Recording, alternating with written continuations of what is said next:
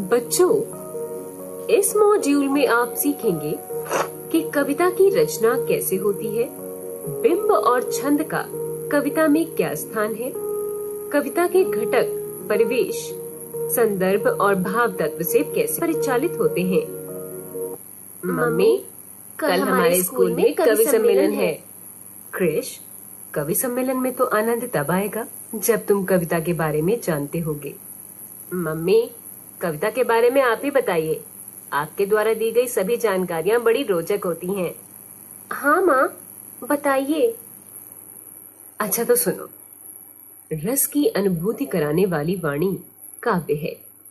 कविता में कवि विशेष की भावनाओं का चित्रण होता है। जन्म के साथ ही हमारा नाता कविता के साथ जुड़ जाता है। माँ कभी शिशु को सुलाने के लिए तो कभी उसे हंसाने के लिए लोरी सुनाती है। तो लगता है मानो कविता की दुनिया से बच्चे का परिचय करवा रही हो। इस प्रकार माँ, दादी और नानी की जुबानी कविता के बनने की कहानी की शुरुआत लोरी से होती है। लोरी के बोल, खेतों के ढोल, बच्चों के खेल गीत, स्कूल में उनका पहला कदम तोतली ज़ुबान से गीत दोहराना, उनमें कुछ नए शब्द जोड़ना, यहीं से बच्चा जाने अनजाने ही कविता की दुनिया में प्रवेश कर लेता है। आप जैसे ही इन स्मृतियों से जुड़ेंगे, कुछ बुनियादी सवालों पर सोचने को विवश होंगे। क्या कारण है कि दुनिया के हर बच्चे की पढ़ाई नर्सरी गीतों से शुरू होती है?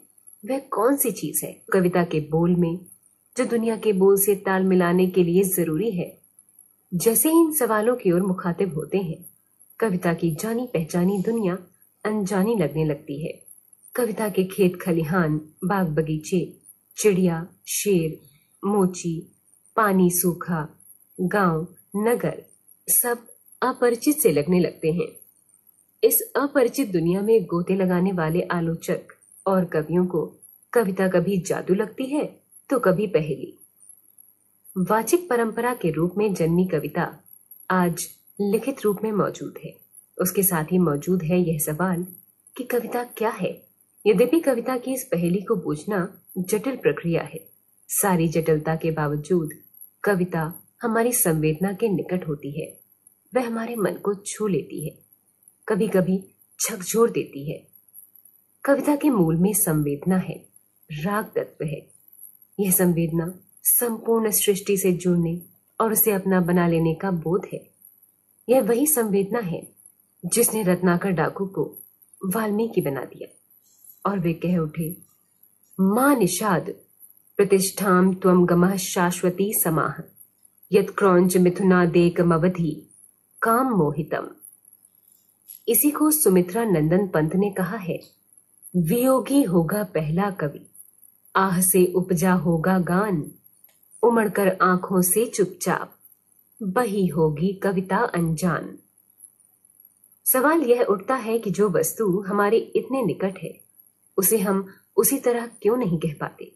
जैसे कवि कहता है, जहाँ तक कविता लेखन का सवाल है, इस संबंध में दो मत मिलते हैं। एक तो यह कि कविता रचने की कोई प्रणाली सिखाई या बताई नहीं जा सकती है। लेकिन यह भी सच्चाई है कि पश्चिम के कुछ विश्वविद्यालयों में और अब अपने यहाँ भी कहीं कहीं काव्य लेखन के बारे में विद्यार्थियों को बाकायदा प्रशिक्षण दिया जाता है। सवाल यह भी है कि चित्रकला, संगीत कला, नृत्य कला आदि सिखाई जा सकती है तो कविता क्यों नहीं? जैसे ही आप इन सवालों का सामना करेंगे, कविता का जादू खुलने लगेगा। यह वह संसार है जो आपको संभवतः एक कवि न बना पाए, लेकिन एक अच्छा भावुक या सहृदय पाठक ज़रूर बना देगा। कविता की बारीकियों से गुजरना, उसे दोबारा रचे जाने के सुख से कम नहीं होगा। दरअसल, एक अच्छी कविता आमंत्रित करती है बार बार पढ़े जाने के लिए कुछ कुछ शास्त्रीय संगीत की तरह। जब तक आप उससे दूर हैं, रहस्यमय लगे करीब जाते ही उसे बार बार और देर तक सुनने को जी चाहेगा। अच्छी कविता आपसे सवाल करती है। सुने और पढ़े जाने के बाद भी वह बची रह जाती है आपकी स्मृति में। बार बार सोचने के लिए। वापस चलते हैं पहले सवाल पर, कि कविता अन्य कलाओं की तरह सिखाई क्यों नहीं जा सकती? आप जानते हैं कि चित्रकला में रंग, कूची, कैनवास और संगीत में स्वर, ताल, वाद्य आदि की ज़रूरत पड़ती है। लेकिन कविता ऐसी कला है जिसमें किसी बाह्य उपकरण की मदद नहीं ली जा सकती। कवि की एक कठिनाई यह भी होती है कि उसे भाषा के उन्हीं उपकरणों से काम लेकर कुछ विशेष रचना होता है, जो विभिन्न विषयों, भूगोल, अर्थशास्त्र आदि एवं हमारे दैनिक जीवन का माध्यम है। वह अपनी इच्छानुसार शब्दों को जुटाता है और उसे लय से गठित करता है। कविता की अनजानी दुनिया का सबसे पहला उपकरण है शब्द। शब्दों से मेलजोल कविता की पहली शर्त है। इस संबंध में अंग्रेज़ी कवि डब्ल्यू एच ऑर्डन ने भी कहा है कि प्ले विद द वर्ड्स यानी आरंभ में शब्दों से खेलना सीखें। इसी को एक उदाहरण से स्पष्ट किया गया है। कल्पना करें कि आप स्कूल के विद्यार्थी हैं। कक्षा में बैठे सभी सहपाठी आपसे अपरिचित हैं, अनजान हैं। जैसे ही आप खेल के मैदान में पहुँचते हैं तो वे सारे अपरिचित विद्यार्थी आपके मित्र बन जाते हैं। शब्दों के साथ भी ऐसा ही होता है। शब्दों से खेलना, उनसे मेलजोल बढ़ाना, शब्दों के भीतर सदियों से छिपे अर्थ की परतों को खोलना है। एक शब्द अपने भीतर कई अर्थ छिपाए रहता है। कुछ कुछ इंटरनेट की तरह। इंटरनेट से जुड़ना ज्ञान विज्ञान की नई दुनिया से जुड़ना है। शब्दों से जुड़ना कविता की दुनिया में प्रवेश करना है। आपने देखा होगा कि बच्चे खेल खेल में गीत रच डालते हैं। दरअसल रचनात्मकता सबके अंदर होती है। उसे तराशने की ज़रूरत होती है। तो बंदी के प्रयास में धीरे धीरे उनकी रचनात्मकता आकार लेने लगती है। घो घो रानी कितना पानी अथवा अक्कड़ बक्कड़ बम्बे बो। अस्सी नब्बे पूरे सौ। सौ मिलागा धागा, चोर निकलकर भागा। कई बार हमारे बड़े कवियों ने भी शब्दों से खेलने का सार्थक प्रयास किया है। अगर कहीं मैं तोता होता तोता होता तो क्या होता? तोता होता। वाह जी वाह, हमको बुद्धू ही निरा समझा है। हम समझते ही नहीं जैसे कि आपको बीमारी है। आप घटते हैं तो घटते ही चले जाते हैं। और बढ़ते हैं तो बस यानी कि बढ़ते ही चले जाते हैं। दम नहीं लेते हैं, जब तक बिल्कुल ही गोल न हो जाए। बिल्कुल गोल।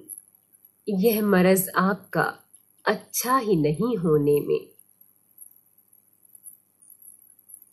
ऊपर दिए काव्यांशों में कवियों ने शब्दों और ध्वनियों से खेलने का प्रयास किया है। खेल खेल में किए गए इस प्रयास द्वारा अर्थ के नए आयाम खुलते हैं। शब्दों का यह खेल धीरे धीरे एक ऐसी दुनिया में ले जाता है, जहाँ रिदम है, लय है और एक व्यवस्था है। यही प्रवृत्ति आगे चलकर शब्दों को ठीक ठाक रखकर अर्थ के खेल खेलना सिखा देती है। यानी शब्दों के खेल से शुरू हुई कविता के रचने की कहानी शब्दों की व्यवस्था तक जाती है। उदाहरण के लिए, धूमिल की कविता मोजी राम की कुछ पंक्तियाँ लेते हैं। चोट जब पेशे पर पड़ती है तो कहीं न कहीं एक चोर कील दबी रह जाती है, जो मौका पाकर उभरती है और अंगुली में गढ़ती है। इन पंक्तियों में पेशे पर चोट, यानी उचित मेहनताना न मिलना और उपेक्षा के भाव पर बल है, इन्हीं पंक्तियों की संरचना को बदल देने पर अर्थ भी बदल जाएगा। पड़ती है पेशे पर चोट जब तो चोर कील कहीं न कहीं एक रह जाती है दबी उभरती है जो मौका पाकर और गढ़ती है अंगुली में। इन पंक्तियों की संरचना बदल देने से चोट पर अधिक बल हो गया है। पेशे की चोट पर कम, जबकि ऊपर की पंक्तियों में पेशे की चोट पर अधिक बल है।